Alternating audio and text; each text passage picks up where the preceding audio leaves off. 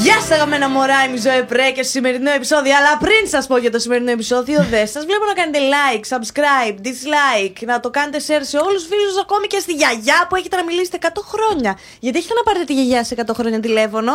Αχ, θα σας μαλώσω. Ποιο ήταν το νόημα, τι πήγα να πω? Α, ναι, στο σημερινό επεισόδιο έχω καλεσμένη την αγαπημένη μου, την Κατρίνα Τσάνταλη. Γιατί να κάνουνε dislike, παιδί μου, γιατί? Είναι τρολάρο αυτός που λένε κάντε like, subscribe, στείλτε το σε δέκα α, φίλους σας, αλλιώς θα έχετε πεθάνει μέχρι την Κυριακή. Και απαντάει, τι γίνεται, ζωή μου? Και απαντάει το πτώμα μέσα από το σεντούκι. Τι γίνεται? Τι γίνεται? Πολύ καιρό έχω να σε δω. Καλά, δεν το πιστεύω ότι ήρθες στην εκπομπή μας. Και εγώ δεν το πιστεύω ότι ήρθες βόλτας στο καταφύγιο πριν από δύο μέρες. Ναι, όντως. Λες να βρισκόμαστε κάθε μέρα από εδώ και πέρα? Νομίζω τουλάχιστον ανά τέσσερις μέρες άπρεπε. Δεν σ' άρεσε πολύ True. που ήρθες στο Little Shelter? Μου άρεσε πάρα πολύ που ήρθες στο... Και, Καταρχάς... κάνω, εγώ, και κάνω εγώ τη συνέντευξη. Πώς σου φάνηκε? Ας ξεκινήσουμε για να πούμε ποια είσαι. Για, για κάποιον που ζει κάτω από πέτρα ή μέσα στο σεντούκι και δεν σε ξέρει. Ή για κάποιον που δεν έχει σκύλο, γάτα, δεν έχει προβληματιστεί ποτέ με το σκύλο του γειτονά του. Που είναι δεμένο στο μπαλκόνι. Οπότε... Που δεν έχει ποτέ κρασί. Που δεν έχει παιδιά και δεν... να του διαβάσει παιδικά παραμύθια. Που δεν έχει παιδιά να του διαβάσει. Τι άλλο έχεις κάνει, Παναγία μου? Τα άλλα δεν μπορώ να στα πω ακόμα. Λοιπόν, η Κατρίνα μας είναι μία γυναίκα πολυεργαλείο. Είναι... Έχει κρασιά. Ωραία κρασιά, το καραμέλο είναι το αγαπημένο μου, το λευκό. Είναι τα κρασιά. Είναι τα κρασιά. Έχει το σέλτερ. Είναι το σέλτερ. Το καταφύγιο με τα δέσποτα ζωάκια και με τα ζωάκια που έχει σώσει όλο αυτόν τον καιρό. Εντάξει, όχι μόνη μου. Ναι, ρε παιδί μου, αλλά... Δηλαδή, μπορεί να τα σώσει και κάποιος άλλος άνθρωπος και απλά να επικοινωνήσει μαζί μου και να το πάρουμε αυτό το δόλιο, να γίνει καλά και μετά να βρει ένα σπίτι. Είναι λοιπόν το Little Shelter, γράφεις παιδικά βιβλία. Ναι. Οπότε ας τα πιάσουμε ένα-ένα βασικά. Μην Για ναι. πες. ξεκινήσουμε τώρα. Το... Από πού θες να αρχίσουμε? Άστα τα κρασιά, σε ξέρουμε από τα κρασιά. Κοίταξε, τα κρασιά είναι η οικογενειακή δουλειά, είναι η οικογένειά μου. Έχω μεγαλώσει, έχω γεννηθεί, έχω μεγαλώσει μέσα σε αυτό. Οπότε τα υπόλοιπα είναι εντελώς η δικιά μου πινελιά. Ναι. Νομίζω. Με τα σκυλιά, βέβαια, και οι γονείς μου ήταν και γι' αυτό, οπότε ναι. Αλλά το shelter είναι εντελώς δική μου πινελιά. Ναι. Τα βιβλία, τα παιδικά είναι εντελώς δική μου πινελιά.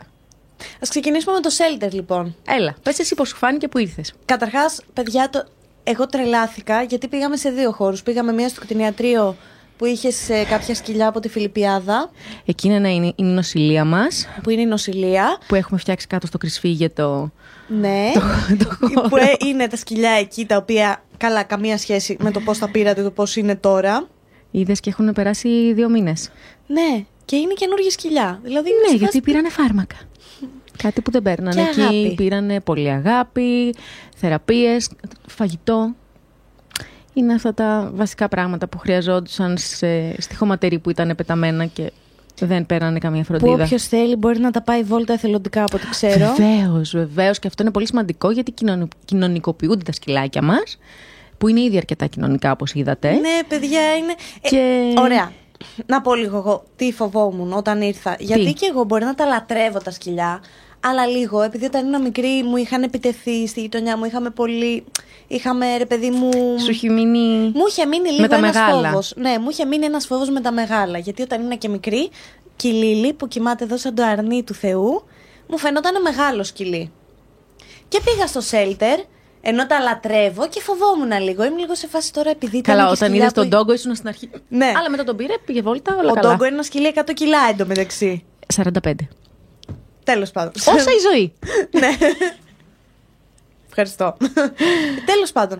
Και ήμουνα λίγο σε μια φάση ότι τώρα, επειδή ήταν και σε αυτή την κατάσταση, μπορεί να είναι τρομαγμένα, μπορεί να είναι επιθετικά. Και παιδιά, ήταν όλα μέσα στην τρελή χαρά, μέσα στη ζωή, να, να, σε, να σου δώσουν αγάπη. Αυτό μου κάνει τρομερή εντύπωση. Νομίζω ότι ένα σκυλί το οποίο έχει περάσει πάρα πολύ δύσκολα, ε, εκτιμά και αγαπά τον άνθρωπο επί δέκα. Ξεχνάει λίγο ότι ο άνθρωπος το προκάλεσε το προηγούμενο και ξαναγαπάει τον άνθρωπο, τον συγχωρεί απόλυτα και αυτό βλέπουμε εμείς με τα δεσποτάκια. Ναι. Ενώ αν πάρεις ένα βλαμμένο έτοιμο του κουτιού, θα είναι κακομαθημένο. Ναι. Και δεν θα έχει τον ίδιο χαρακτήρα. Χοσέ για σένα. Γι' αυτό δεν λέμε. Αγοράζουμε, υιοθετούμε. Δεν λέω Χοσέ για σένα. Ο Χοσέ έχει γίνει το πιο κακομαθημένο σκυλί. Ο Χωσέ έχει γίνει για άλλους λόγους κακομαθημένος. Και ρώτα βασικά τώρα που του, το λες. Που της έχεσε το χαλί. Περίμενε, περίμενε. Τώρα που το, το είπες. Πού είναι η τσάντα μου, πού είναι? Α, εδώ ε, κλέψαμε. Ε, βγα, ε, βγάλε λίγο μια ε, μπέζα ναι, σακούλα. Πολύ καλά πήγε αυτό, ε. Αποκλείεται. Όχι. Αλλά δεν είναι από το e-shop του Little Shelter, γιατί δεν πρόλαβα να ανέβω γραφείο πριν έρθω εδώ. Οπότε έλα, πήρα απλά δώρα στο Χωσέ. Vegan snack. Ναι. Δεν ήξερα ότι υπάρχουν για σκυλιά. Για να μας σουλάει. Έλα. Και του πήρα και ένα παπηγιόν για να το βάλει στο λουρί του. Α! Είναι πάρα πολύ ωραία. Λοιπόν, αν θέλετε να πάρετε κάτι, να πάρετε από το e-shop του Little Shelter. Όχι αυτά. Μου έχει μου έχεις δώσει ένα, μια υπέροχη κούπα. Ναι, έχουμε κούπες, έχουμε διάφορα. Θα τη βάλω από κάτω, θα βάλω link να πάτε να τα πάρετε. Είναι πολύ ωραία και βοηθάνε και στο Shelter. Και αυτό το πρόβλημα από το Little Shelter είναι. Και βοηθάνε γενικά, ε, αν πάρετε από εκεί πράγματα, θα βοηθήσετε το Little Shelter. Θα βοηθήσετε μικρά ζωάκια ναι, που όλα βρήκαν... τα έσοδα πηγαίνουν σε θεραπείες, σε κτηνιατρικά έξοδα, φάρμακα. Θέλω να μας πεις πώς ξεκίνησε όλη αυτή η αγάπη σου για τα ζώα. Είχες από μικρή τέτοιο... Ε, τα, τα σκυλιά ήταν στο σπίτι πριν εμφανιστώ εγώ. Εσύ έτυχες, τα σκυλιά τα θέλανε. Τα είχαν ναι, προγραμματισμένα. Ναι, κάπως έτσι. Εντάξει, και η μητέρα μου και ο μπαμπάς μου είναι πολύ έτσι με τα, με τα ζώα. Φαντάσου ότι θυμάμαι από πολύ μωρό που παίρναμε ζωάκια από το δρόμο. Ειδικά όταν πηγαίναμε κάποια εκδρομή και ήταν μεγάλο το, το ταξίδι. Το παιχνίδι μου ήταν να κοιτάω έξω από το αυτοκίνητο. Μήπως βρω κάποιο σκυλάκι που θα μαζέψουμε. Στορκίζομαι. Και πάντα γινόταν, δηλαδή όταν βρίσκαμε πάντα το παίρναμε. Έλα, ζωή μου. Και, και πολλές φορές έπαιρνα και τα σκυλιά των γειτόνων που απλά τα άφηναν και βγαίναν βόλτα στη γειτονιά και μετά ο μπαμπάς μου όλο ντροπή τα επέστρεφε. Και εγώ έκλαιγα πάρα πολύ. Αλλά την αγκαλιά τον ανθρώπο. Είχες καταλάβει. Εντάξει, να πω κάτι. Εντάξει, εγώ ότι έβλεπα στον δρόμο. Α, δέσπο, το πάρ' το. Εντάξει, τι να κάνω. Εντάξει, και αυτοί τα αφήνανε μόνοι τους τα σκυλιά να βγαίνουν βόλτα. Είδες, έφταγα εγώ. Όχι, κι εγώ έτσι θα έκανα. Και η Σοφία, η Ντόντι που είναι εδώ μαζί μας, έτσι θα έκανε. Ναι, είμαι σίγουρη. Η Σοφία έχει κλέψει ζωντανό. Και αυτό θα το πούμε εδώ πέρα τώρα με στοιχεία. Έχει κλέψει, το δώσε πίσω γιατί δεν ήξερε. Α, κατά λάθος. Αυτό που ήρθε στην πόρτα σου το πήρε, το έβαλε μέσα, το φίλησε, του βγάλε όνομα. Του πήρε. Δεν ήταν το από κάτω, απλά το κράτησα ένα βράδυ. Τι να κάνω που το άφησε με στην πολυκατοικία. Και αυτός από κάτω δεν είχε αγωνία που ήταν το σκυλί του Θεού. Το γατί, όχι. Α, εδώ όχι, ήτανε. Ωραία. Τραγικό. Ε, ωραία, αλλά είχες από μικρή αγάπη για τα ζώα και μ, είχες καταλάβει, ρε παιδί μου, ότι είναι κομμάτι... Ναι, παιδί μου, η μάνα μου κρατούσε στο... Δηλαδή, έχω εικόνες, μωρό, που με κρατάει η μάνα μου στα χέρια της και τάιζε σαράντα γάτες στη γειτονιά και τη βρίζαν όλοι και έλεγαν το ξόπλασμα, το παιδί, τα γατιά, ποτέ. Δεν ισχύει τίποτα ναι. από όλα αυτά, φυσικά, αλλά πόσο μάλλον το... ενενήντα οκτώ το δύο χιλιάδες τέσσερα που ήμουν ενός... Ήμουν ενός, ε, δεν ήταν η, η ενημέρωση αυτή. Αλλά εντάξει, δεν μου έσουσε πολύ η μαμά μου, ευτυχώς. Άρα την αγάπη την έχεις πάρει λίγο από την οικογένεια. Καλό ναι. είναι αυτό. Και από ό,τι κατάλαβα και γι' αυτό γράφεις τα βιβλία σου. Τι εννοείς? Ότι ρε παιδί μου από μικρό μαθαίνεις την αλήθεια, οπότε έχουμε target. Όχι, γιατί. Μαθαίνουμε το... στα παιδάκια να αγαπάνε τα ζώα, γιατί να αγαπάνε τον πλανήτη. Αυτό. Εμένα η μαμά μου εννοείται ότι μου λέγε αγαπάμε όλα τα ζώα, αλλά μετάιζε και μοσχάρι και κοτόπουλο. Α, δεν, ναι. δεν ήταν το. Η καλή μας Άγια Ελλάδα είναι μέσα στην κατσαρόλα, δεν ήταν αυτό το τραγουδάκι. Έλα, κρίμα. Ε, αλήθεια. Δεν, δεν, μας, δεν μου το είχε πει ποτέ έτσι. Και ακόμα ξέρεις και σήμερα, επειδή δεν τρώει τόσο κρέας η μαμά μου, αλλά το έχει στη διατροφή της. Παίρνει και ένα τέτοιο αιματοκρίτη σου, τα αυτά. Και...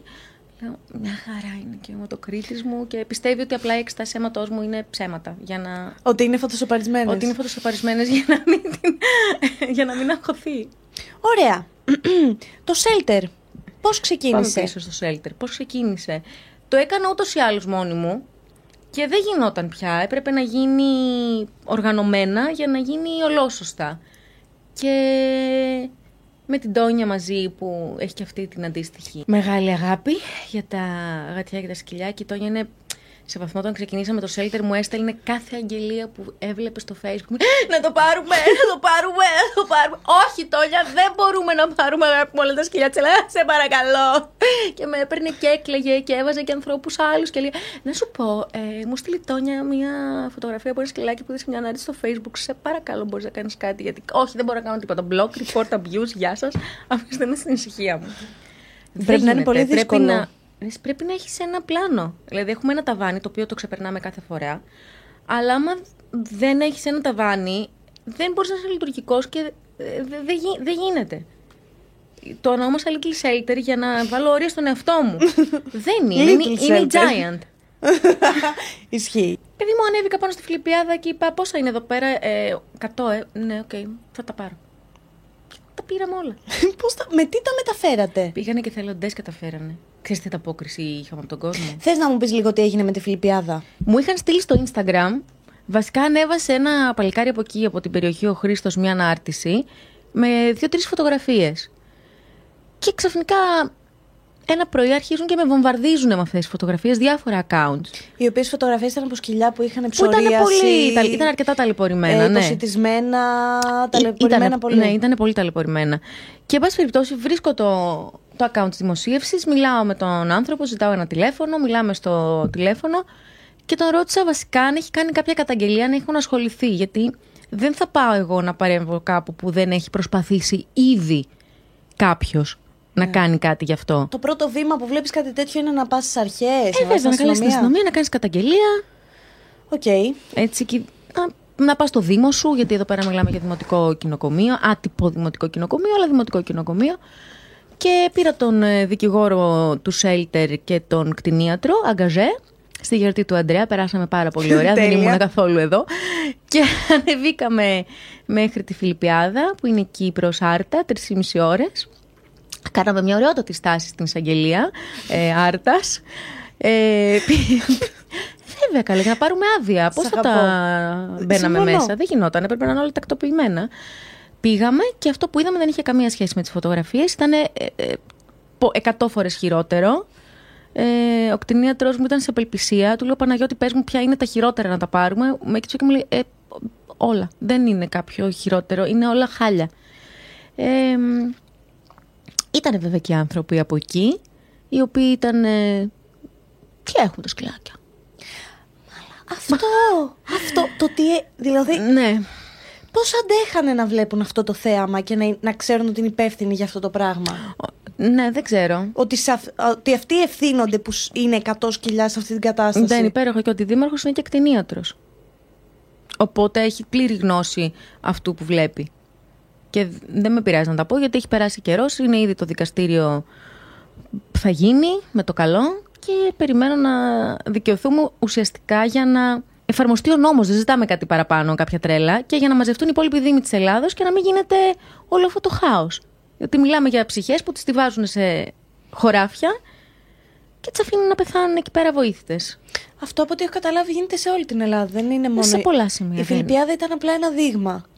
Γιατί μετά ναι. από τη Φιλιππιάδα έγινε αυτό στη Σπάρτη. Η Σπάρτη είναι κάτι το οποίο συμβαίνει. Στη Σπάρτη αυτό συμβαίνει πάρα πάρα πολλά χρόνια.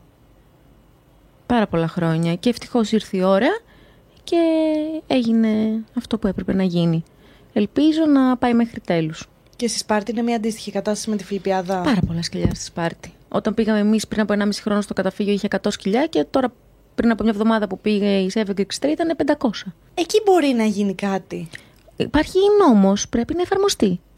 Πιστεύεις ότι σε αυτή τη χώρα εφαρμο... θα ε, δεν γίνεται, τι είμαστε πια. Πρέπει κάποια στιγμή να εφαρμοστούν οι νόμοι.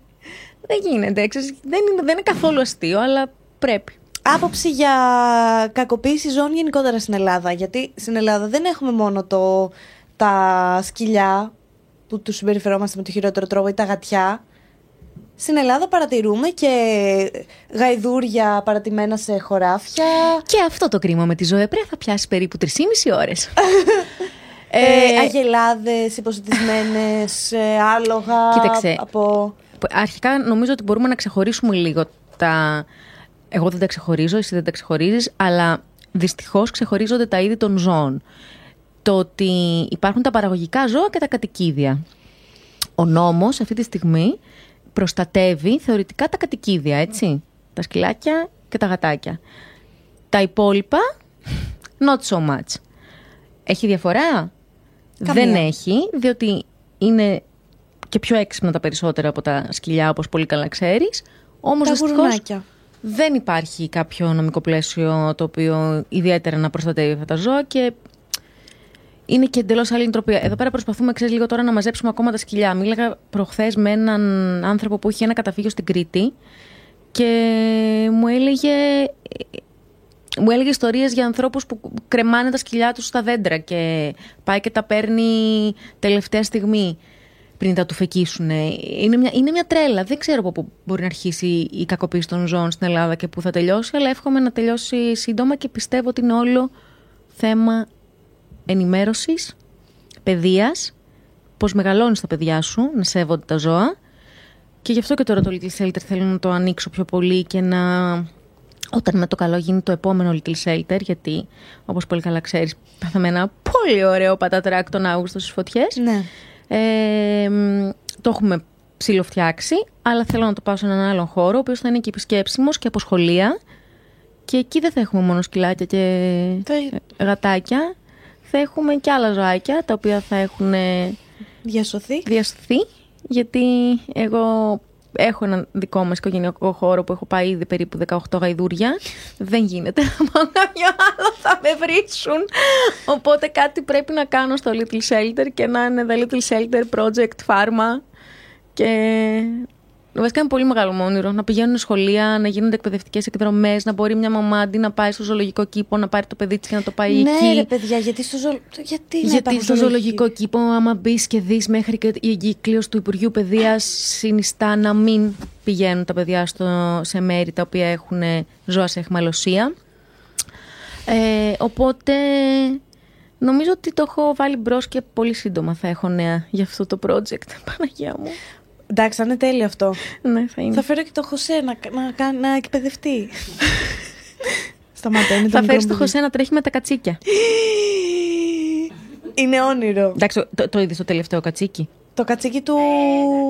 Του Καρολάκου. Του Καρολάκου. Παιδιά, αυτό το κατσίκι είναι σαν σκύλος. Ναι. Θα να τη φιλήσω. Όχι, όχι. Ε, θέλω να την πάρω σπίτι. Να σταμάτα. Φώνασα στο story μου. Ανδρέα! Ανδρέα! Μου στείλε μήνυμα.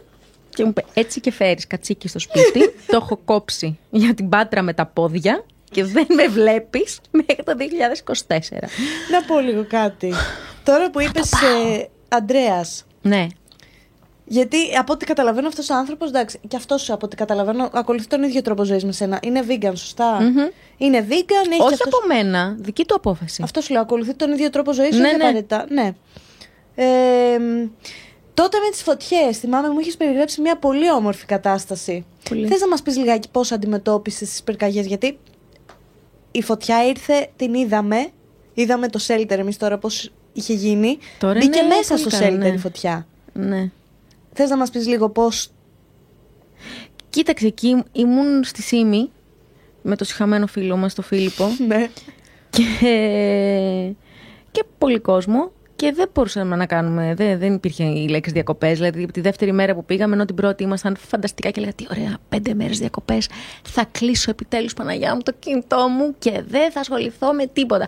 Ο Ανδρέας μου λέει να το δω για να μην το πιστέψω. Μου λέει: Δεν θα μπει ούτε Instagram ούτε Shelter, τα έχω τακτοποιήσει, του λέω όλα. Έχω αφήσει τα κορίτσια μου, θα ασχοληθούν με ό,τι είναι. Μην ανησυχείς, του λέω: Το υπόσχομαι, μια εβδομάδα δεν θα κάνω τίποτα. Day two. Day two, Κατρίνα έτσι. ε, Ψάξτε φορτηγά για τα άλογα να φύγουν από τη Βαριμπόπη, γιατί ξεκίνησε έτσι το πράγμα. Μετά άρχισα να ανησυχώ και να λέω μορλές. Και μου λέγανε αποκλείεται να περάσει τόσες περιοχές και να φτάσει πάνω στο shelter σε σένα. Δεν γίνεται, θα, θα κάνουν όλα τα βόρεια πράσινα. Κι όμως κάηκα. Έγινε... Αυτό το πολύ στενάχωρο πράγμα που έγινε. Και εντάξει, εμείς γυρίσαμε τη δεύτερη μέρα. Προφανώς. Τη φαντάζομαι την Κατρίνα να παίρνει, όχι, να ρίχνει τύπο από τζετ και, και να ανεβαίνει το τζετ να γυρίζει. Παιδί μου, μόνο κολυμπώντας που δεν έφυγα. Στη Σίμη δεν έχεις τρόπο να φύγεις όποια στιγμή θέλεις. Πρέπει να περιμένεις. Ψάχναμε τρόπο να φύγουμε, σαν τους τρελούς μας τη νύχτα. Και εντάξει, πριν ξεκινήσω να έρθω, επειδή εγώ ήμουνα σχεδόν εγκλωβισμένη στη ΣΥΜΗ και δεν μπορούσα να έρθω, ήμουνα σε κάποια φάση το βράδυ εκείνο σε ιστερία και έψαχνα ανθρώπους, φίλους που είναι στην Αθήνα, να πάνε να. Είχα ξεκινήσει να εκενώνω το καταφύγιο. Δηλαδή το πήρα απόφαση πέντε ώρα το απόγευμα και λέω: εγώ το αδειάζω τώρα, έτσι. Και μέχρι να πω το αδειάζω, μέχρι να βρω πού θα τα πάω. Γιατί είχαμε τριάντα σκυλιά, είχαμε κάτι κατσίκες πυρόπληκτες που είχαμε πάρει από τη Βαριμπόπη. Παίρναμε όλα τα πυρόπληκτα της γύρω περιοχής, γιατί είχαμε κάνει και το κτηνιατρίο, το δικό μας σταθμό, σε συνεργασία με τον Dogs Voice που έκανε την επιχείρηση στο ναι, Γαλάτσι. Ναι, το τεράστιο πράγμα αυτό. Ο χαμός. Και λέω: ωραία, τώρα να βρω που θα τα πάω. Μπορώ να τρίχεσαι. Βρήκα τον το Καρολάκο, που τον παίρνω τηλέφωνο. Ε, δεν, και τότε δεν ήμασταν και τόσο κοντά όσο ήμασταν τώρα με τον Νεκτάριο. Ε, ό,τι είχε γυρίσει από την Αυστραλία, έφτιαχνε εκεί το κτήμα. Ναι. Του λέω: Νεκτάρια, γεια σου, είμαι η Κατρίνα. Ε, έχω ένα πολύ σοβαρό πρόβλημα και νομίζω ότι πρέπει να εκενώσω το καταφύγιο. Μπορώ να φέρω στο κτήμα σου τα σκυλιά? Και μου λέει: το ρωτάς? Εννοείται. Του λέω: είναι αρκετά. Μου λέει: δεν με νοιάζει καθόλου. Όσα και να είναι, φέρτα. Και προσπαθώ να βρω κόσμο να βοηθήσει να τα διάσουμε. Στο μεταξύ με πέρανε και φίλοι μου αυτό. Ήμουν κάτι, σε, παιδί μου, ήμουν σε πανικό. Δεν, ναι. ήξερα, δεν ήξερα με ποιον να πρωτομιλήσω. Αλήθεια το ναι, λέω. Το και κα... πού να ζητήσω βοήθεια. Ήμουν όποιος είναι πιο κοντά να πάει τώρα. Δεν υπήρχε χρόνος. Δεν υπήρχε χρόνος, ναι. πραγματικά. Και έβαλε τα σκυλιά στα, στο φορτηγό. Και πήγε και άφησε στο Athens Happy House τριάντα τέσσερα σκυλιά, φρικαρισμένα. Εμένα αυτό μου κάνει εντύπωση. Πώς δεν το σκάσανε όλα μέσα στην ταραχή τους? Όχι, να... ρε, ήταν κοκαλωμένα. Πήγαν εκεί, έγινε το μακελιό, γιατί είχε και ο Νεκτάριος στα δικά του τα σκυλιά. Αυτό ήταν όλα... Στην τρέλα τώρα. Αμολυμένα. Ήταν πολύ δύσκολο, αλλά τάφ, δεν αφήσαμε πίσω ούτε κουνούπι και αυτό είναι το πιο σημαντικό. Και δεν είχατε κανένα θύμα.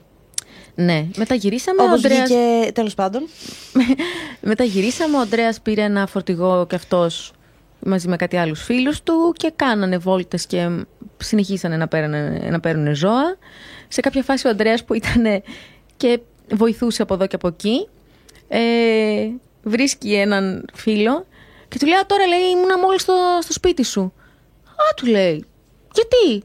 Πήγα, λέει, και άφησα δύο κατσίκες και ένα αρνί. Πού, του λέει?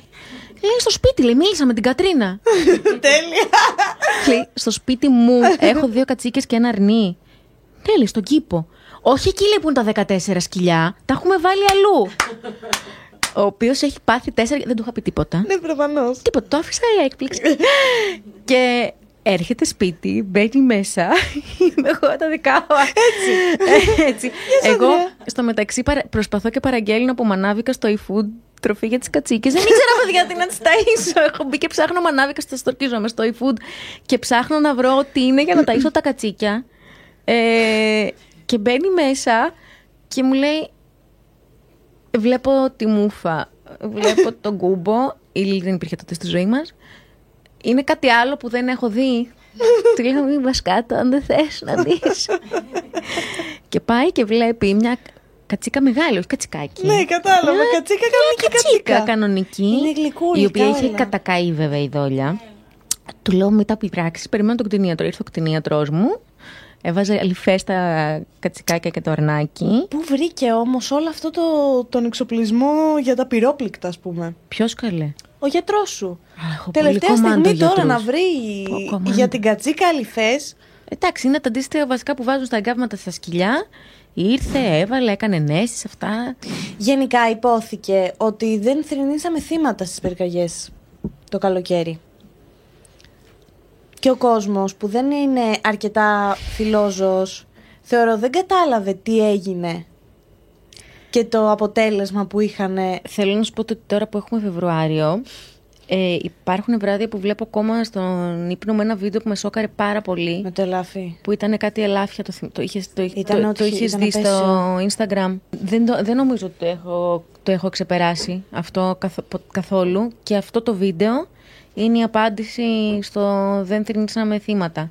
Επίσης η απάντηση στο δεν είχαμε θύματα είναι καθημερινά. Πια όταν βλέπεις ότι στα βόρεια προάστια έχουμε πάρα πολλά γρηγούρνα, έχεις δει ότι οι λύκοι ναι. έχουν εμφανιστεί πια σε ψηλοαστικά κέντρα. Ε, Εντάξει, έχει, ό, όλα έχουν τη συνέπειά τους. Τι να κάνουμε. Είναι πάρα πολύ καλή. Και ξέρεις κάτι, ειλικρινά. Είναι πάρα πολύ καλή. Δεν, σε... δεν την πήρα επειδή είναι απλώς πανέμορφη, που είναι πανέμορφη. Καλά, είναι πανέμορφη. Τα σέτερ είναι μαγικά σκυλιά και πολύ ταλαιπωρημένα, γιατί τα κυνηγόσκυλα στην Ελλάδα είναι πολύ ταλαιπωρημένα. Ε, την πήρα επειδή πραγματικά είναι πολύ ισορροπημένη η υγεία της. Αλλά μην της το πεις και το ακούσεις. Και δεν μπορεί να κάνει και τα χειρουργία τώρα Ζωή ακόμα. Είναι. Και θέλει μια πολύ ειδική θεραπεία και θεώρησα ότι δεν ξέρω, δεν εμπιστεύτηκα. Που κακώς δεν εμπιστεύτηκα, γιατί υπάρχουν άνθρωποι που θα μπορούσαν να τις την κάνουν.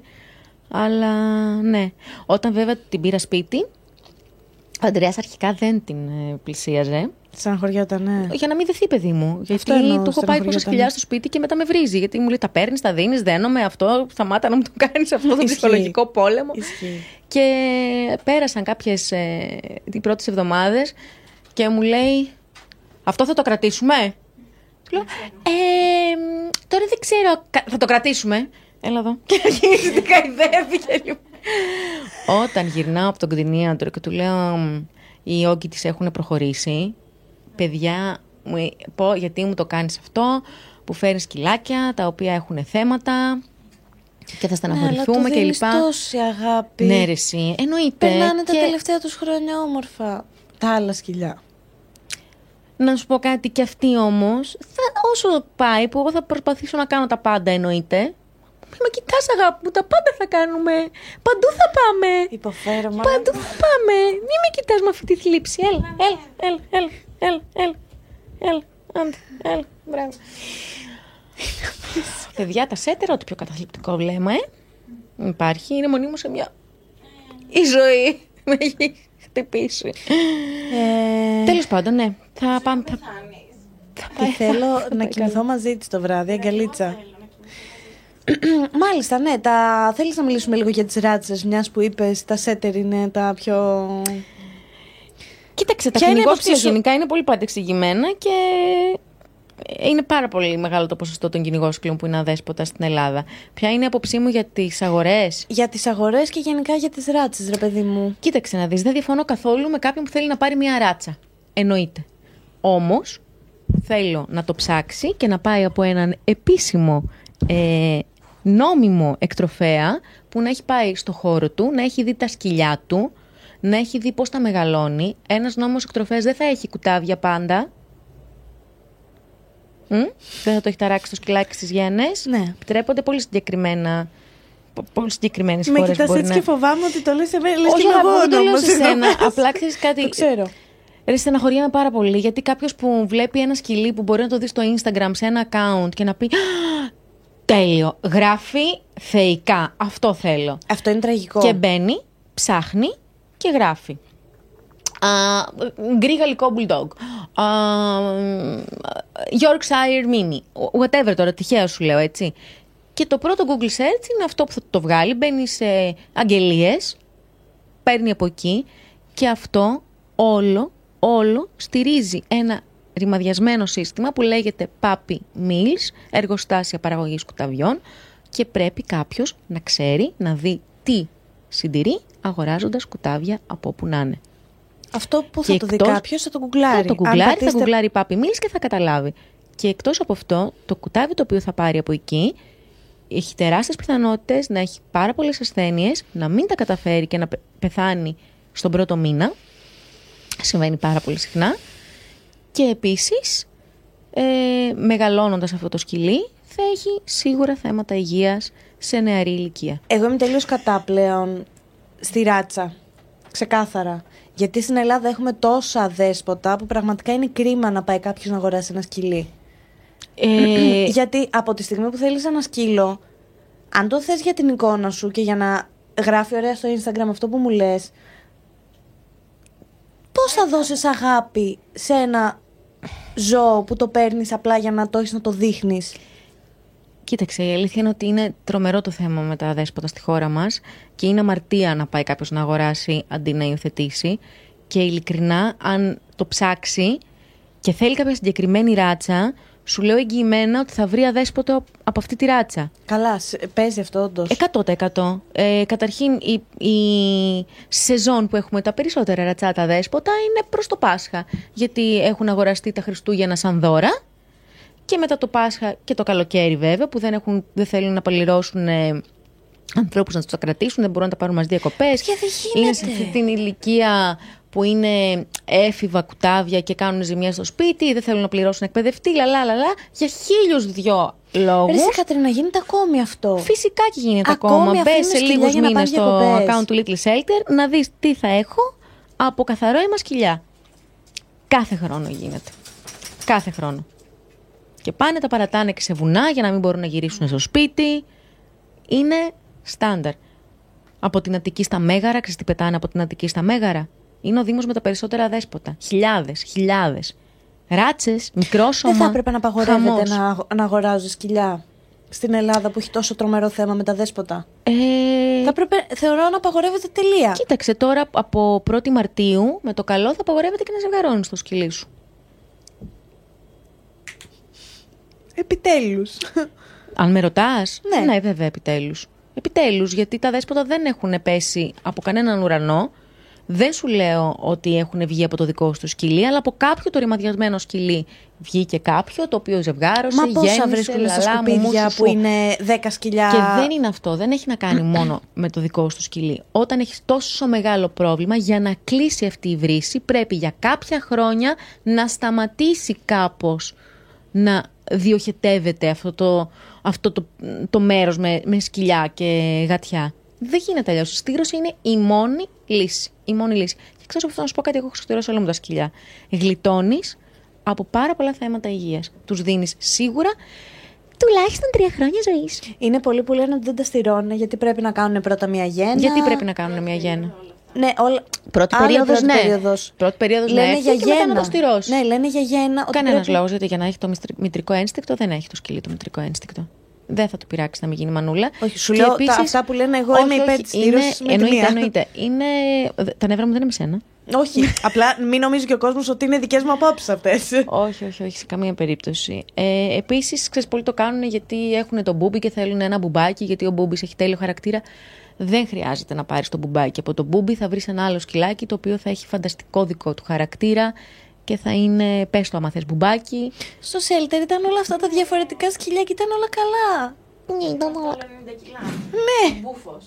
Και θες να σου πω με τι άλλο ζορίζομαι. Με τι άλλο. Δεν βλέπω πια τα μηνύματα που μου στέλνουν στο Instagram. Λογικό είναι. Δεν μπαίνω, φοβάμαι να ανοίξω τις φωτογραφίες. Έχω φτάσει σε αυτό το σημείο. Το χειρότερο ε, που έχεις λάβει τι ήταν, ας πούμε. Δεν, προχθές μίλησα σε μια κοπέλα και μάλιστα της μίλησα και λίγο απότομα, χωρίς να το θέλω. Γιατί. Άνοιξα δύο μηνύματα που είχαν εικόνες από παιδάκια με βιβλία μου. Αγαλαιάζει η ψυχή μου, χαίρομαι και ξέρεις, παρασύρθηκα και δεν διάβασα το λίγο να δω περί τίνο, τι αφορά στο μήνυμα που μου ήρθε και μπαίνω και ανοίγω και είναι μία εικόνα από ένα κουτάβι με τα έντερα έξω. Και ήταν το βράδυ, είχα μια πάρα πολύ κουραστική μέρα και στη δουλειά και το βλέπω αυτή την εικόνα, εν πάση περιπτώσει, ταράζομαι πάρα πολύ και της λέω συγγνώμη, λέω, γιατί κορίτσι μου μου έχεις στείλει αυτό, αυτή τη φωτογραφία και γιατί αυτή η φωτογραφία δεν είναι θολωμένη όποιος και να την ανέβασε. Ε, στην έστειλα γιατί έχεις πολύ μεγάλο κοινό και τι θες να κάνω, λέω, να δημοσιεύσω και να αναγκάσω τον κόσμο με το ζόρι να δει μια τέτοια εικόνα. Τι θα, τι θα πετύχουμε. Παιδιά, ναι, να πέσει σε τι θα πετύχουμε με αυτή την εικόνα. Γιατί όσοι ακολουθούν εσένα είναι φιλόζωοι, όπως και να το κάνεις. Δεν έχεις κανένα δικαίωμα να αναγκάζεις τον κόσμο να δει τέτοιες εικόνες, γιατί δεν υπάρχει κανένας λόγος. Έχουμε όνομα δράστη για αυτό το, που έκανε αυτό το πράγμα. Όχι, δεν θα γίνει τίποτα. Στο λέω πολύ στεγνά. Εάν δεν ξέρεις ποιος έγινε και δεν έχει γίνει καταγγελία, δεν θα γίνει τίποτα. Δεν μπορώ εγώ να αναγκάσω κανέναν να δει κάποιες τέτοιες εικόνες. Και στο Little Shelter δεν ανεβάζουμε ποτέ τα ζώα που είναι σε άσχημη κατάσταση. Ποτέ. Το έχεις παρατηρήσει. Πάντα θα ανεβάσω πριν και μετά, όταν υπάρχει το μετά. Να υπάρχει το χαρούμενο, διότι ο κόσμος έχει και ο ίδιος πάρα πολλά θέματα. Πάρα πολλά δικά του ζόρια. Ναι, ρε. Δεν μπορεί στο Instagram και στο κάθε Instagram να βλέπει τέτοιες φωτογραφίες. Παιδιά, εντάξει τώρα, πράγματα που βλέπεις από τέτοιες σελίδες σε στοιχιώνουνε. Ναι. Και τελικά και... να σας πω κάτι, και εγώ δεν είμαι εκτινίατρος. Ναι. Δεν, υπά... δεν, μπο... δεν... δεν θέλω να δω, ρε παιδί μου. Θα, θα τα δω τα ταλαιπωρημένα στο shelter, εννοείται. Αλλά εγώ δεν το καταλαβαίνω αυτό το πράγμα που στέλνουν, ας πούμε, το zoom στην πληγή στο ανοιγμένο κεφάλι. Για... Γιατί. και γεμίζεις και άπειρο θυμό με αυτό και δεν ξέρεις πού να το να, με να ίδια έχω συγχυστεί πάρα πολύ.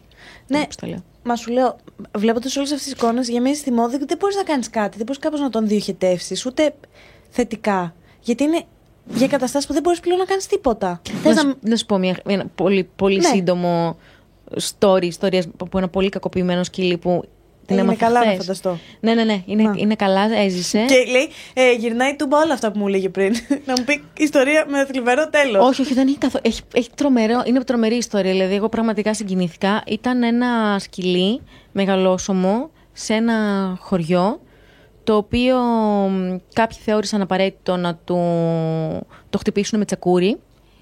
Του άνοιξαν το κεφάλι. Μάλιστα, ήταν στο ίδιο χωριό που πριν από τέσσερα χρόνια πήρα ένα σκυλί που το είχαν βάλει σε φούρνο και έκανα δύο χρόνια να την κάνω καλά. Και τώρα ζει βέβαια βασιλικά στα κρεβάτια που, των παιδιών μου που την έχουν υιοθετήσει. Ανοίξανε λοιπόν κάποιοι άνθρωποι με τσεκούρι το κεφάλι ενός σκύλου, σχεδόν ε, άνοιξε στα δύο. Ε, ευτυχώς για καλή του τύχη ε, το βρήκε μια κτηνίατρος, το πήγε κατευθείαν στο κτηνιατρίο, το σκυλί επιβίωσε, έκλεισε η πληγή του, ε, κουνάει την ουρά του στους ανθρώπους. Και προχθές από αυτό το σκυλί πήρανε αίμα για να σώσουν ένα άλλο σκυλί. Και δηλαδή όχι μόνο έζησε, αλλά βοήθησε να ζήσει και ένα άλλο σκυλί.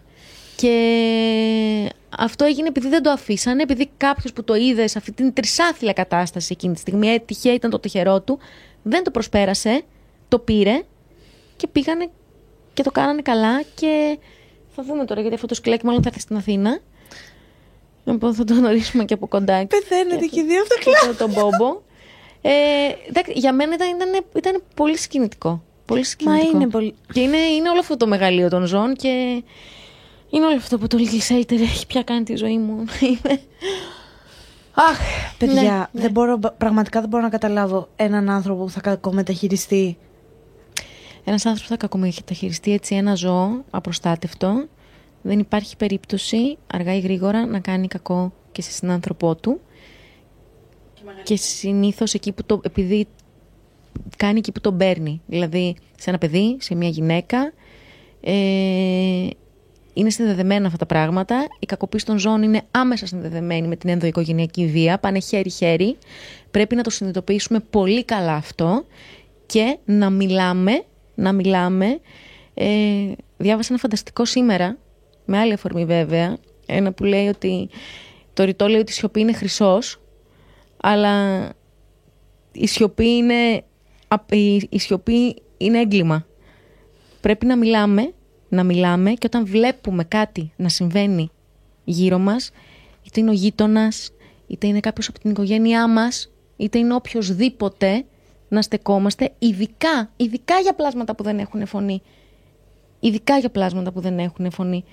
Το, το βρίσκω πολύ στενάχωρο που δέχομαι τόσα μηνύματα καθημερινά στο Instagram που μου λένε ε, ο θείος μου κακοποιεί το σκυλί του, βοήθησέ με κτλ. Εγώ δεν θέλω να κάνω κάτι γιατί δεν θέλω να ταράξω τις ισορροπίες. Μπορείς να κάνεις κάτι εσύ? Ο γείτονάς μου ε, κακοποιεί το σκυλί του και το βλέπω πάρα πολύ καιρό και δεν μιλάω, αλλά δεν μπορώ να το κάνω εγώ γιατί δεν θέλω εγώ που είμαι γειτόνισσα να με βάλει το μάτι. Μπορείς να κάνεις κάτι εσύ?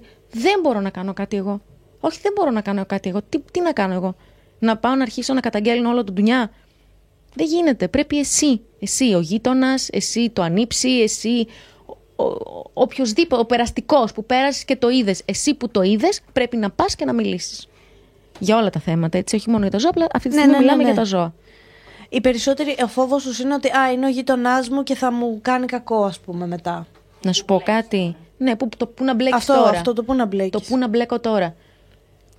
Άμα το αφήσεις, είναι δεδομένο ότι κάποια στιγμή θα κάνει κακό. Θα κάνει κακό. Μπορεί, Μπορεί να κάνει ήδη κακό ναι. σε κάποιον μέσα στο περιβάλλον, το οικογενειακό του περιβάλλον και εσύ να μην το ξέρεις. Δεν γίνεται ένας άνθρωπος ο οποίος κακοποιεί ένα βοήθητο πλάσμα. Δεν, έχει, έχει κάποιο, κάτι που πρέπει να, να δουλέψει με τον εαυτό του πρώτον και δεύτερον πρέπει να τιμωρηθεί γι' αυτό. Τελεία. Τα βιβλία. Τα βιβλία σου που είναι πάρα πολύ όμορφα παιδικά βιβλία με πολύ ωραία νοήματα. Θέλω να μου πεις πώς σου ήρθε η έμπνευση να ξεκινήσεις να γράφεις παιδικά βιβλία. Λοιπόν, το πρώτο, το σοφάκι και οντό, αφορά στα δέσποτα. Και η αφορμή ήταν, ε, ήμουνα βόλτα με τη μούφα και την είχα, ξέρεις, με το λουρί αυτό μούφα, το, το φλέξι. Ναι. Και ήταν μια μαμά που κρατούσε ένα αγοράκι από το χέρι, το οποίο δεν ήταν πάνω από τέσσερα πέντε ετών εκεί. Και προχωράμε και τραβάει μια κλωτσιά το παιδί στη μούφα σαν να ήταν μπάλα. Και έπαθα πολύ μεγάλο σοκ, γιατί η μαμά δεν είπε τίποτα. Το πήρα απλά και πέρασαν απέναντι στο δρόμο και συνέχισαν την πορεία τους. Και εκεί συνειδητοποίησα ότι έπαθα μια απελπισία, ότι πω πω Θεέ μου, κάνω μια τρύπα στο νερό, που πάμε. Και σκέφτηκα ότι όλο, όλο, όλο ξεκινάει από τα παιδιά και η ελπίδα είναι εκεί και στο μέλλον. Και αποφάσισα να γράψω το Σοφάκι Οντό, που είναι ένα παραμύθι με δάσκαλο τα αδέσποτα ζώα, να, να μάθει τα παιδιά να δίνουν χωρίς να περιμένουν αντάλλαγμα και να βοηθάνε και να φροντίζουν.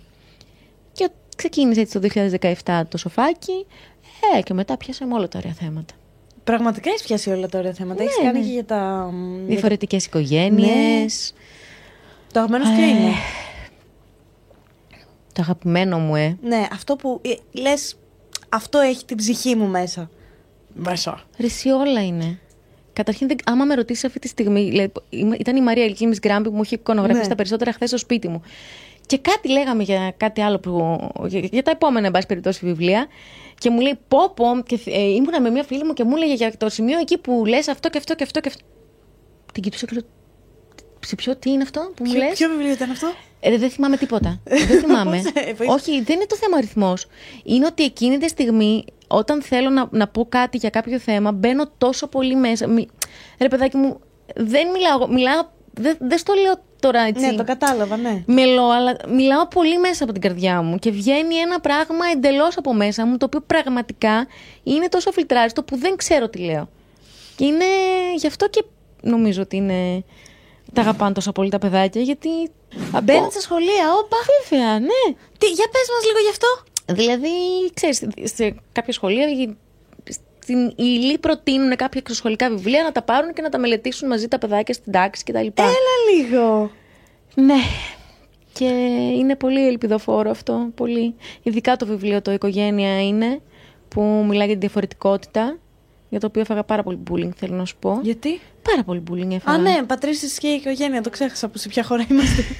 Έφαγα πολύ bullying για αυτό το βιβλίο. Το βιβλίο αυτό έχει όλες τις διαφορετικές οικογένειες. Αλλά δεν μιλάει για τις διαφορετικές οικογένειες, είναι από την άποψη από το παιδί. Δηλαδή, έπαθα σοκ όταν πριν από δύο χρόνια διάβαζα κάτι μηνύματα από ομάδες που είχαν πάρει άλλα βιβλία μου. Α, έχεις και τέτοιο κοινό. Ναι, όντως. Ναι, ναι. Τις μου... μαμάδες και τους φιλόζωους. Μου έστειλε μία μαμά που μετακόμισαν πρόσφατα σε μια πόλη, ότι επειδή είχε χωρίσει και ήταν μόνη της πια με το, με το γιο της, και πήγανε στην πόλη αυτή, και επειδή ήταν ε, χωρισμένη, η ζωντοχύρα η λεγόμενη, ε, το παιδί της δεν καλέστηκε στο πάρτι το παιδικό που είχε γίνει στην τάξη. Α, κάτι μου θυμίζει αυτό. Τι σου θυμίζει? Εμένα. Αλήθεια? Καλέ. Και... Βέβαια δεν ξέρω αν ήταν χωρισμένη, αν ήμουν περίεργο ε, παιδί, αλλά το έπαθα σοκ, γιατί... Μου είπε ότι πήραν όλα τα παιδάκια πρόσκληση εκτός από το παιδί της. Ναι, καλά. Και γίνονται αυτά. Είναι τρομερό, είναι αδιανόητο. Ε, ή ας πούμε να κάνει πάρτι ένα παιδί που η μαμά του είναι από άλλη χώρα και να, να καλέσει τα, τους να πάνε. Τα είκοσι παιδάκια της τάξης και από τα είκοσι να πάνε μόνο τα δύο. Και αυτό να έχει πάρει δωράκια για όλα τα παιδιά, πράγματα, θάματα. Και μόνο υποφέρουμε εδώ. Μα να σου πω κάτι. Είναι μα τρομερό, είναι. Γιατί... Αυτός ο γονιός πώς, πώς, πώς φυτεύει το σπόρο αυτό της, ε, δι, της διαχώρησης, και... της διαφορετικότητας, ναι, της διαφορετικής αντιμετώπισης, και φυτεύει αυτόν τον σπόρο στο παιδί για να πα, πατήσει στο πρώτο σκαλί του μίσους, είναι εγκληματικό. Είναι εγκληματικό. Και ουσιαστικά το «Οικογένεια» είναι, αφορά μόνο στα παιδιά, δεν... Και λέει το πιο απλό πράγμα, ότι η οικογένεια είναι αγάπη και ασφάλεια, τελεία, τελεία. Και όλα τα παιδιά πηγαίνουν σαν να γίνεται ένα πολύ ωραίο πάρτι σε αυτή την τάξη που έχουν όλα διαφορετικές οικογένειες. Και δεν διαχωρίζουμε τους μαθητές μας, τους φίλους μας, επειδή οι οικογένειές τους, για όνομα του Θεού, το δύο χιλιάδες είκοσι δύο μπορεί να μην ρημαδομοιάζουν με τη δική μας. Αυτό λίγο δύσκολα μπαίνει ακόμα στα σχολεία, αλλά ελπίζω. Θα μπει και αυτό.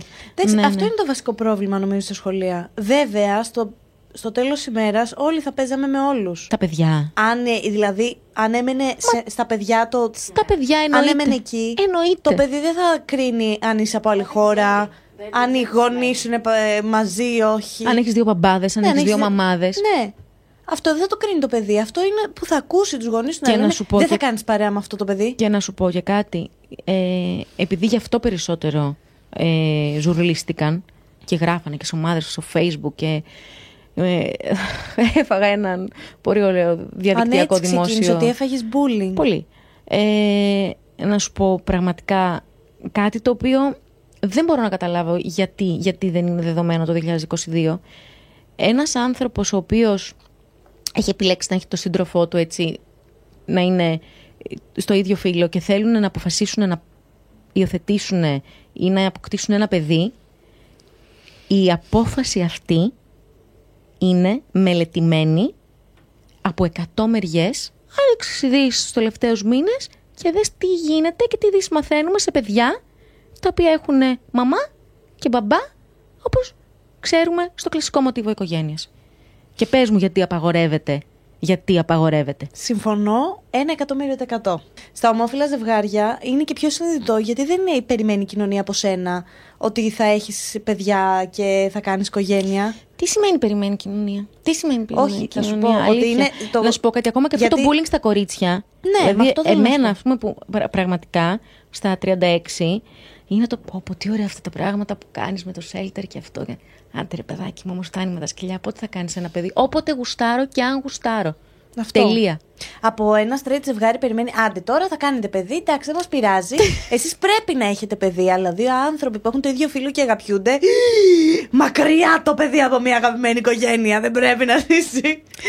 Να εύχομαι να αλλάξουν τα πράγματα στο, στο άμεσο μέλλον. Και να ξημερώσει η μέρα που θα είναι όλα καλύτερα. Και θα υπάρχει ο κοινός παρονομαστής που λέγεται αγάπη. Και όχι ο κοινός παραγωνιστής που λέγεται όλα τα υπόλοιπα. Α, τώρα που είπαμε βιβλία. Α, τώρα που είπαμε βιβλία, εντελώς. Τι είναι αυτό που βρήκα εδώ πέρα? Ο Υποπόκαμπος. Παιδιά. Ξέρεις τι είναι ο Υποπόκαμπος? Ο υποπο... Είναι από τον Υπόκαμπο που, βρή... που τη φωτογραφία. Είναι... Όχι, είναι... είναι ο Υποπόκαμπος. Είναι ένα πλάσμα που έχει μέσα υπόκαμπο, το πιο μικρό πλασματάκι του κόσμου τούτου, και υποπόταμο. Το πιο Έλα. μεγάλο, και ο υποπόκαμπος είναι ένα πλάσμα που και χωράει υποπό. μέσα όλα τα πλάσματα αυτής της γης, από το πιο μικρό στο πιο μεγάλο. Είναι όλα μαζί. Είναι πολύ όμορφο εντωμεταξύ. Και, και είναι, ναι. Ξέρεις γιατί, ε, σε ρώτησα, γιατί είχε κυκλοφορήσει το καλοκαίρι, πότε ήταν, μια φωτογραφία με έναν υπόκαμπο με τη μάσκα. Αυτόν τον έχω στα Μια Θάλασσα Πλαστικά. Α, οκ. Okay. Όλες οι εικόνες στο Μια Θάλασσα Πλαστικά, όλα τα ζωάκια, είναι από πραγματικές εικόνες. Έγινε. Ναι. Πολύ κρίμα. Ε, κάτσε να δω την αφιέρωση. Δες την αφιέρωση. Εδώ είπε ο Υποπόκαμπος πάει σε μια... να φτιάξει τη φωλιά του σε ένα μέρος, και επειδή δεν το ξέρουν αυτό το πλάσμα, δεν το έχουν ξαναδεί, του κάνουν όλοι bullying. Έλα, είναι πάρα πολύ. Αλλά επειδή έχει κάνει τα μαθήματά του αυτός και έχει, είναι πολύ... έχει αυτοπεποίθηση, το παιδί εδώ δεν μασάει και τους απαντάει καταλήλως. Ωραία, θα το διαβάσω. Βασικά, έτσι, όταν είδα το βιβλίο, λέω: Α, ωραία, θα το δώσω στην ανιψιά μου που διαβάζει βιβλία. Όχι, μόλις δεν είναι για την ανιψιά σου. Ναι, αυτό συνειδητοποίησα. Είμαι σε φάση. Όχι, θα, θα το κρατήσω εγώ, και άμα θέλει, ας έρθει σπίτι να το διαβάσει. Να σου πω κάτι, γιατί είναι. Ρε παιδάκι μου, είναι λίγο. Για αυτή την ηλικία που τα έχω γράψει, είναι αυτή η ηλικία που ο εγκέφαλός μας είναι λευκό χαρτί. Ναι. Οπότε, ό,τι λέμε στα παιδιά, τα ακούσματα, τα διαβάσματα, τα βιώματα, γράφονται ανεξίτηλα. Η γάμα φι ποια είναι? Είναι μια δασκάλα μου. Α, αληθινή δασκάλα, ναι, όχι δασκάλα ναι. στη ζωή. Α, αληθινή δασκάλα. Δασκάλα εννοώ δημοτικού, όχι δασκάλα. Ότι όχι, όχι. Δεν ήταν... Η Σοφία είναι μεγάλη δασκάλα. Όχι, όχι. Δεν είναι, δεν είναι η Σοφία. ε... δεν νομίζω να είναι. Είναι ούτε είναι δασκάλα δημοτικού. Είναι δασκάλα που είχα πιο Α, μετά okay, στη okay, ζωή κατάλαβα. μου, αλλά είναι φανταστική. Είναι πάρα και ουσιαστικά πολύ το, το ποιηματάκι στο τέλος. Είναι κάτι που μακάρι να λέγαμε όλοι στον εαυτό μας. Στις τελευταίες σελίδες του βιβλίου, αγάπη. Α, νόμιζα ότι ήταν αυτό. Συγγνώμη. Τι είναι αυτό? Το πίσω. Α, ναι, και εκεί το λέμε. Μπράβο. Ωραία. Δεν το ξέρω. Πιστεύω σε μένα, αξίζω πολλά. Όλα τα όνειρά μου θα βγουν αληθινά. Αν ξέρω τι θέλω σε αυτή τη ζωή και αγάπη, σε μένα να δίνω πολύ. Λέγε το κάθε βράδυ στον εαυτό σου σαν φάρμακο. Είναι πολύ ωραίο. Πιστεύω θα χλάψω αυτό το βιβλίο. Πάνω. Να το διαβάσεις σε δυόμιση λεπτά. Πάντως, γιατί είναι για. Ε, καλά, μην το λες. Για βρέφη. Ρε, είναι πολύ ωραία όλα αυτά. Εγώ το μόνο που έχω να σας δώσω είναι αγάπη. Λίγο είναι. Μπα, μην το λες, δεν το εκτιμάνε πολύ. Πες τις ερωτήσεις των ανθρώπων τώρα. Ωραία, λοιπόν. Και πριν πάμε τώρα στις ερωτήσεις του κοινού, θέλω να μιλήσεις λίγο για την απόφασή σου να γίνεις vegan. Είδα τα ντοκιμαντέρ που πολλοί κόσμος δεν ψήνεται να δει. Το Cowspiracy. Όλα. Ή το συσπήραση. Αυτά είναι τα εύκολα. Έχεις δει τον Dominion, έχεις δει το Earthlings. Μου γλυκιά, εδώ δεν έχω δει το, το Cowspiracy. Έχω δει απλά στιγμιότυπα και δεν αντέχω να τα δω. Κοίταξε, τα Cowspiracy είναι πιο πολύ για το πώς η βιομηχανική κτηνοτροφία καταστρέφει τον πλανήτη. Που είναι κάτι που δεν μας αφορά, γιατί. Τι σχέση εμείς έχει, μένουμε στον πλανήτη. στον πλανήτη. Και στην τελική εμείς θα πεθάνουμε, οπότε οι επόμενοι ας το βρούνε κατεστραμμένο. Δεν δε θα είναι. Δεν θα προλάβει. Ο, όχι, όχι, δεν θα έχουμε προλάβει να πεθάνουμε. Πάει πολύ γρήγορα το πράγμα. Ωραία. Ε, ναι, βασικά δεν είναι μόνο τα ντοκιμαντέρ και τα, τα βιβλία που έχω διαβάσει. Είναι ότι ούτως ή άλλως κόκκινο κρέας δεν πολύ έτρωγα. Και ήταν το πρώτο που σταμάτησα. Και μετά είπα. Γιατί, γιατί αγελάδα και όχι σκύλο και όχι κοτόπουλο. Ναι. Και κάπως έτσι. Και μετά ενημερώθηκα και για τα γαλακτοκομικά, γιατί έλεγα έλα μωρέ, αλλά τελικά όχι. Γαλακτοκομικά, ας πούμε, κάποιος που δεν ξέρει. Κοίταξε, αρχικά είναι δύο οι λόγοι. Είναι το, το ηθικό κομμάτι που για να κάνει μια αγελάδα γάλα πρέπει να είναι έγκυος. Για να πάρουν το γάλα, τις παίρνουν το μοσχαράκι. Ε, για να παράγει γάλα, το οποίο στην μεγάλη γαλακτοβιομηχανία θέλουμε τεράστιες ποσότητες. Έχει πάρει πάρα πολλά φάρμακα και πάρα πολλά αντιβιωτικά και πάρα πολλές ορμόνες που αυτές καταλήγουν σε εμάς. Οπότε είναι και το θέμα της υγείας. Άμα δείτε ντοκιμαντέρ, τα οποία δεν αφορούν στα ζώα, αφορούν την υγεία μας, όπως το What The Health, που υπάρχει και με ελληνικούς υπότιτλους στο YouTube, θα δεις γιατί συνδέονται με Μα, πάρα πολλά κακά της υγείας μας. Μα καταρχάς είναι normal να πίνουν άνθρωποι γελαδινό γάλα. Είναι λόγω το ίδιο πράγμα, γιατί δεν πίνεις το γάλα της γουρούνας ή το γάλα της ε, ζέβρας ή το γάλα του σκύλου. Το γάλα της αγελάδας δεν είναι για, μια, για ένα πλάσμα που θα γίνει διακόσια κιλά. Ναι. Εμείς πίνουμε γάλα αγελάδας και είναι να γίνουμε λιγότερα σίγουρα. Ναι. Δεν μου φαίνεται πολύ normal, ρε παιδί μου. Και δεν είναι, αν το πάρεις δε, με... δεν είναι μόνο αυτό. Δεν, είναι, τις... δεν είναι πια γάλα. Είναι αίμα με ποιον. Ναι, ισχύει αυτό. Με τις μαστίτιδες παθαίνουν οι αγελάδες γιατί είναι μονίμως γονιμοποιημένες. Έλα, έλα, έλα. Μονίμως γονιμοποιημένες οι αγελάδες που τους παίρνουν γάλα, τους παίρνουν. Εντάξει, είναι απέσια όλα αυτά. Είναι απέσια όλα αυτά. Βγαίνει τώρα και ένα καινούργιο ντοκιμαντέρ που έχει κάνει η ομάδα που έχει κάνει το Συσπήρας και τα λοιπά και θα βγει τώρα τέλος Μαρτίου και ανυπομονώ να το δω και αυτό. Ε, γενικά το θέμα είναι ότι. Γιατί ο καθένας λέει ότι ξέρεις, είναι δική μου απόφαση και δεν μπορείς να το κρίνεις. Όλα είναι αποφάσεις αυτή τη ζωή. Η απόφαση είναι και κάποιο που αποφασίζει να κακοποιεί ένα σκυλί. Αποφα... Αποφάσεις είναι όλα. Το θέμα είναι με τις δικές μας αποφάσεις να ξέρουμε τι προκαλούμε. Τι προκαλούμε. Και εγώ δεν μπορώ να κοιμάμαι καλά το βράδυ ξέροντας ότι με τις δικές μου επιλογές προκαλώ πόνο, βασανισμό και θάνατο. Δεν μπορώ να το ανοιχτώ αυτό. Κάποιος που θα σου πει ναι, αλλά η υγεία μου και εγώ τρώω κρέας για να έχω βιταμίνες. Μα και... δεν, δεν ισχύουν αυτά τα πράγματα το είκοσι είκοσι δύο. Ας πάνε σε έναν εξελιγμένο διατροφολόγο να τους μιλήσει και να τους εξηγήσει γιατί πια όλα αυτά είναι κακά για την υγεία. Το κρέας έχει αποδειχτεί πια και άμα μπεις στο site της Ευρωπαϊκής Ένωσης, εκτός για το θέμα του περιβάλλοντος, που άμα γράψεις οι λόγοι της κλιματικής αλλαγής, θα, μέσα στο top τρία είναι το factory farming.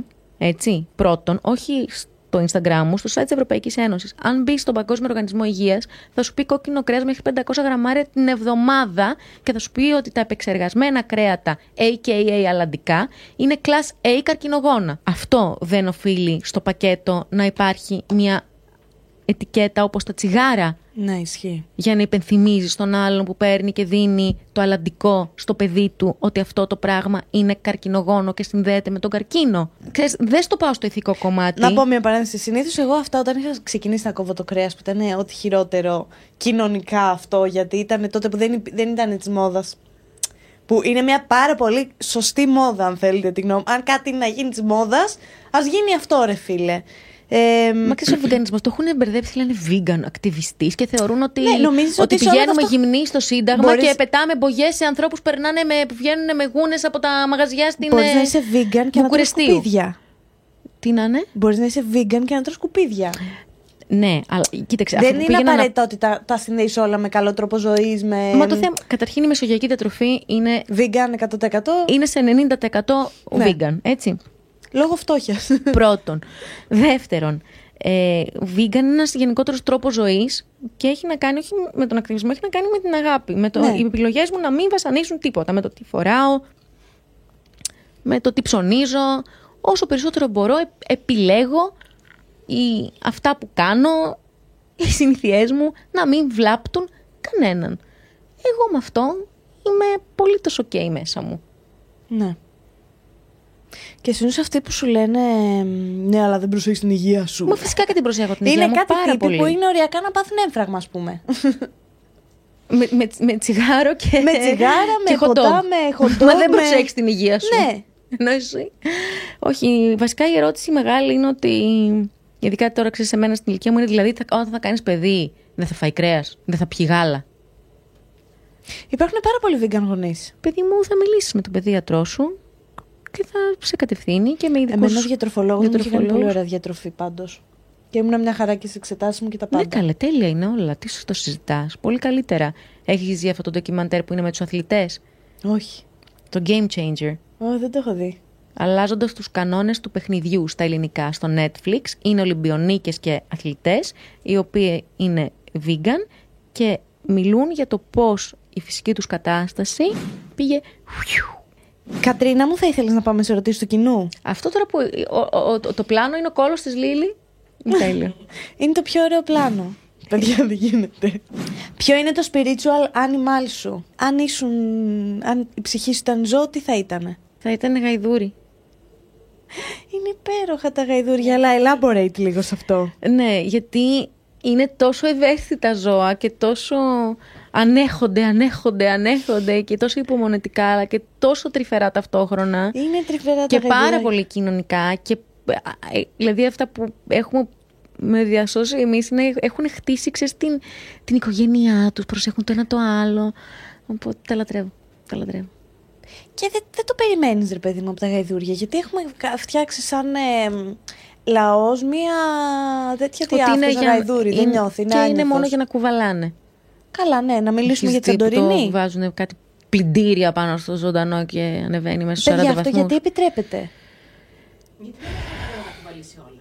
Όχι, γιατί επιτρέπεται εξ αρχής και στην Ήδρα, στην Ήδρα δεν έχει...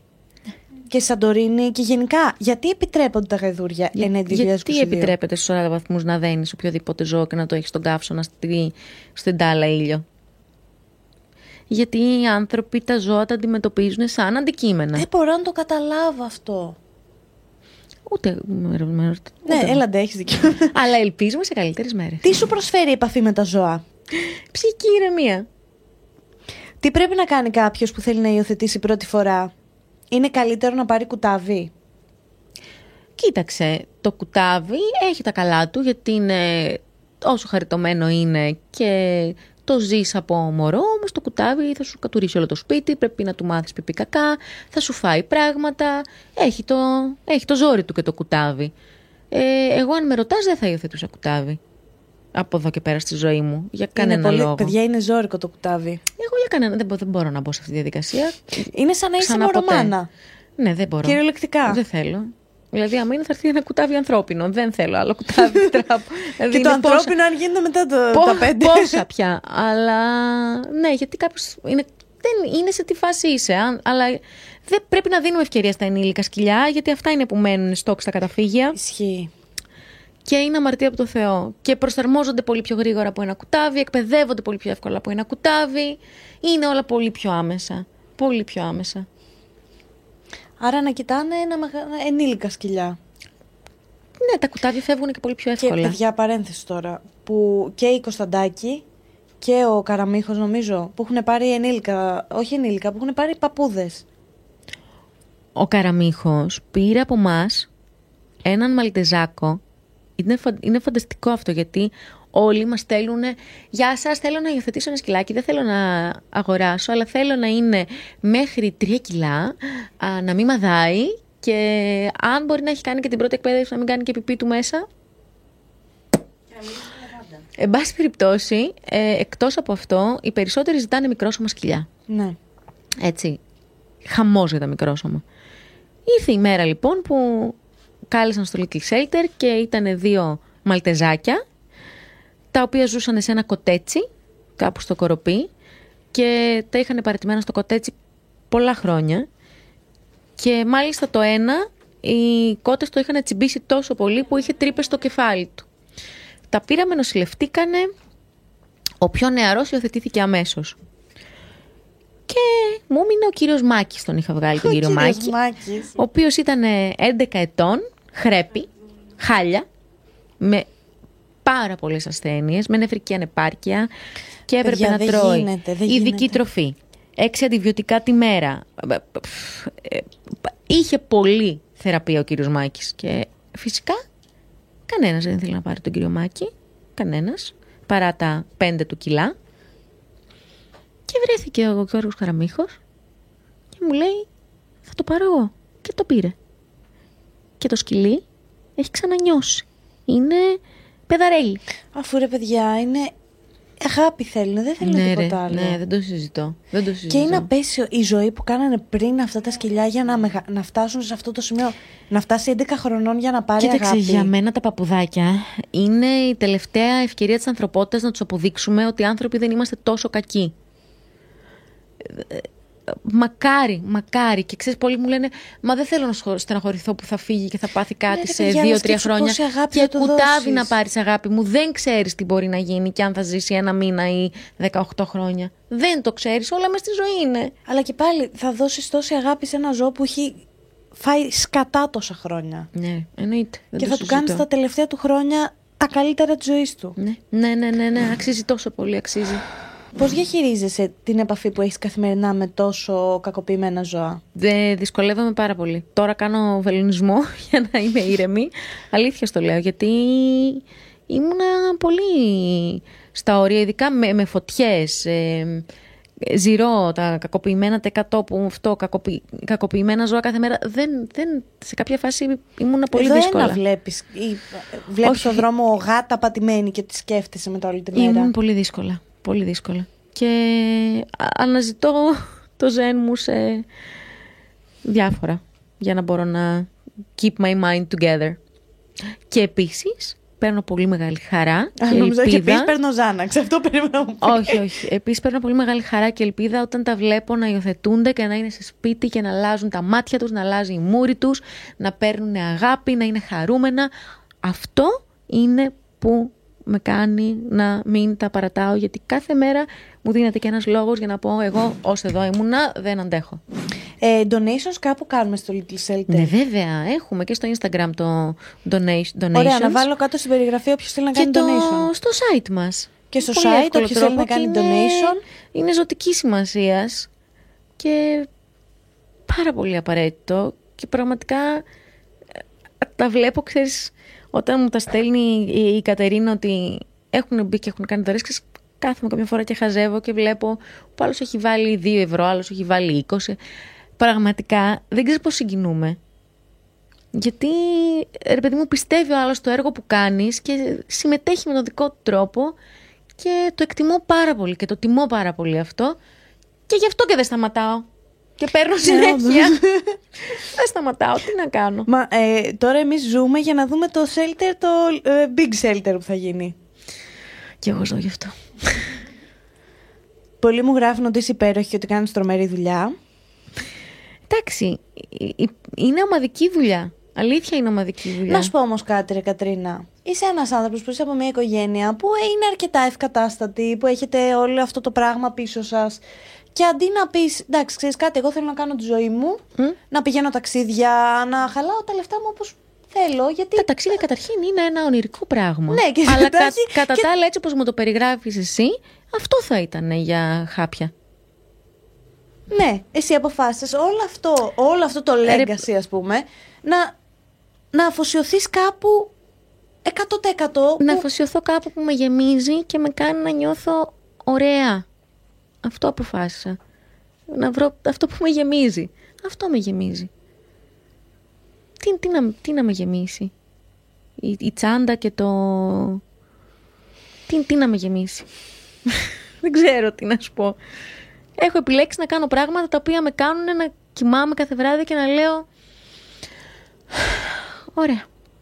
Γίναμε λίγο καλύτεροι σήμερα. Εγώ γι' αυτό σε λατρεύω. Γιατί οποιοδήποτε άλλος... Όχι οποιοδήποτε, εντάξει. Πολλοί στη θέση σου... Θα λέγανε, έχω όλο αυτό πίσω μου, δεν με νοιάζει τίποτα. Κάνω ό,τι γουστάρω, ας πούμε. Θέλω να φύγω να πάω ένα τριήμερο Νέα Υόρκη. Πάω. Κατάλαβες. Κοίταξε, θα σου πω κάτι που το έχω πει και σε μια συνέντευξη που είχαμε ρωτήσει πιο παλιά. Σε κάποια φάση έπαθα γερό στραπάτσο, γιατί με είχαν, είχαν πάρει τηλέφωνο για να βοηθήσω ένα, ένα ίδρυμα, το οποίο χρειάζονταν άμεση βοήθεια. Γιατί είχε κάτι μωράκια και είχαν σπάσει σωληνώσεις στο κτίριο που ήταν πολύ... Ωραία. Το ξέρεις, την έχω πει την ιστορία. Όχι, αλλά ήδη μου ακούγεται. Είχαν σπάσει σωληνώσεις και κάνανε μπάνιο τα μωρά με παγωμένο νερό και τα τρίβανε με μπουφάν για να πιάσουν θερμοκρασία στην Ελλάδα. Και εδώ κάπου στη γειτονιά σου είναι κιόλας. Και μιλάω με τη διευθύντρια και λέω, ωραία, πείτε μου τι, πώς μπορούμε να βοηθήσουμε κτλ. Και ήταν ένα μεγάλο ποσό. Το οποίο όμως, εγώ με το μυαλό μου, τότε ειδικά, τώρα σου μιλάω για, έχει πάρα πολλά χρόνια αυτή η ιστορία, έχει δέκα χρόνια σίγουρα. Ε, σκέφτηκα ότι, οκ, okay, θα φτιάξω ένα group στο WhatsApp και θα βάλω μέσα κόσμο που βγαίνει καθημερινά και πάει στα μπουζούκια και... Θα έχουν όλοι αυτοί να δώσουν από δεν κάτι. Έχει, δεν θα έχουν πρόβλημα να δώσουν ένα ποσό χ. Το οποίο δεν ήταν και εξωφρενικό, ναι. Έτσι. Είχα βάλει σε αυτό το group τριάντα πέντε άτομα. Θες να σου πω πόσοι μου απάντησαν? Ναι. Ένας. Τι? Αλήθεια. Ναι.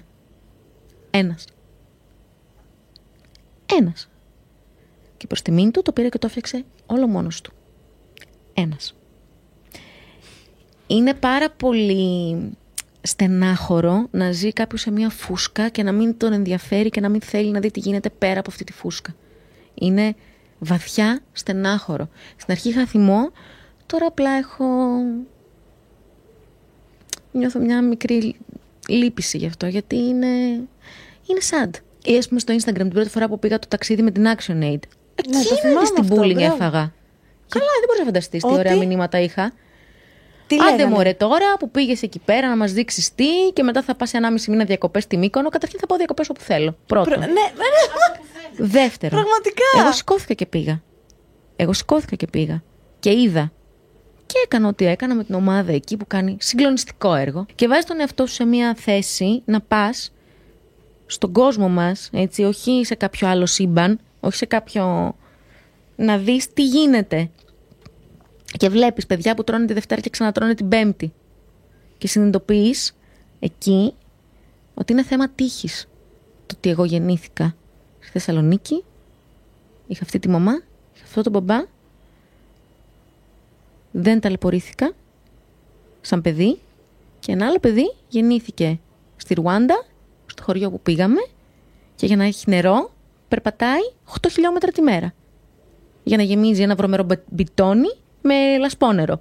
Είναι θέμα τύχης, οπότε όταν έχεις αυτή την τύχη, για να υπάρχει αυτό το flow σε αυτό το πράγμα που λέγεται ζωή, πρέπει να δίνεις, να δίνεις, να παίρνεις, να δίνεις, να παίρνεις. Και έτσι είναι η ζούλα μας. Πάντως αυτό που συγκριτικά τώρα με αυτό που είπες πριν, αυτό που είδα και μου κάνει τρομερή εντύπωση, είναι φέτος με τις φωτιές που υπήρχε τέτοια κινητοποίηση, ναι, από κόσμο, ναι, ναι, ναι, που λες, και από νέο ο άλλος κόσμο. Δεν είχε παιδιά. Και ξέρω άτομα τα οποία δεν έχουν γενικά να τα βγάλουν πέρα. Και δώσανε λεφτά, βοηθήσανε σε όλο αυτό το πράγμα και μου κάνει τρομερή εντύπωση. Και λεφτά να μην είχαν, ήταν και βοηθούσαν στα. Ρε, στη ζωή να σου πω κάτι. Και στο shelter το βλέπω αυτό και γι' αυτό σου λέω εκτιμώ την κάθε δωρεά. Ναι, το κάθε Ειδικά διεύνα. Οι άνθρωποι οι οποίοι είναι δύσκολα, επειδή είναι δύσκολα, δίνουν. Ωραία, Κατρίνα, εντάξει, επειδή σε έχω κρατήσει εδώ πέρα εκατό ώρες, ήρθε η ώρα να τελειώσουμε. Ναι. Βέβαια δεν μάθαμε τόσο για σένα, μάθαμε για το έργο σου περισσότερο. Αλλά εντάξει. Τι, τι άλλο θες να μας γεμάσεις? Είμαι δίδυμος, έχω γεννηθεί εικοστή τέταρτη Μαΐου. εικοστή τέταρτη Μαΐου! Οκ, mm. okay, δίδυμος, με οροσκόπο. Καρκίνο. Είδε, δηλαδή κατάθλιψη και διπολικότητα ταυτόχρονα. Ναι, ναι. Αφού σε κάποια φάση είπα στη μαμά μου, ρε παιδάκι μου, αφού. Γεννήθηκαμε και σαρκή. Δεν ρώτησες έναν αστρολόγο? Τι ώρα να με γεννήσεις, τι ώρα να κλείσεις αυτό το ρημάδι το ραντεβού. Κατρίνα, σε ευχαριστούμε πάρα πολύ που ήρθες.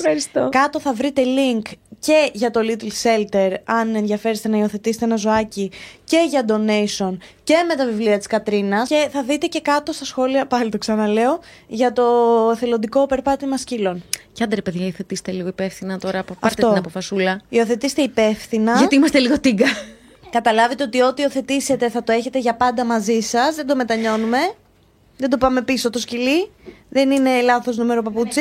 Όχι, δεν το μετάνιωσα, θέλω τα λεπτά πίσω. Κοίταξε να σου πω κάτι. Επειδή είναι όμως ανθρώπινο κάτι να σου τύχει και σε αυτή τη ζωή και να μην μπορέσεις να το κρατήσεις για τον χύψη λόγο, οφείλεις να, να το πας κάπου καλά, να το πας κάπου που θα το προσέχουν και θα το αγαπάνε και που θα είναι μια χαρά το ζώο, έτσι. Συμφωνώ. Ωραία, αυτό ήταν το κρίμα. Εύχομαι να σας άρεσε. Κάντε ένα like, κάντε στο σχόλιο παουτσουσάκια. Πρέπει να πεις κάτι άκυρο για να κλείσουμε. Άκυρο? Ναι. Αυτός δεν είναι ένας ράπερ. Ναι, είναι. Όχι, ο Εφ Γουάι.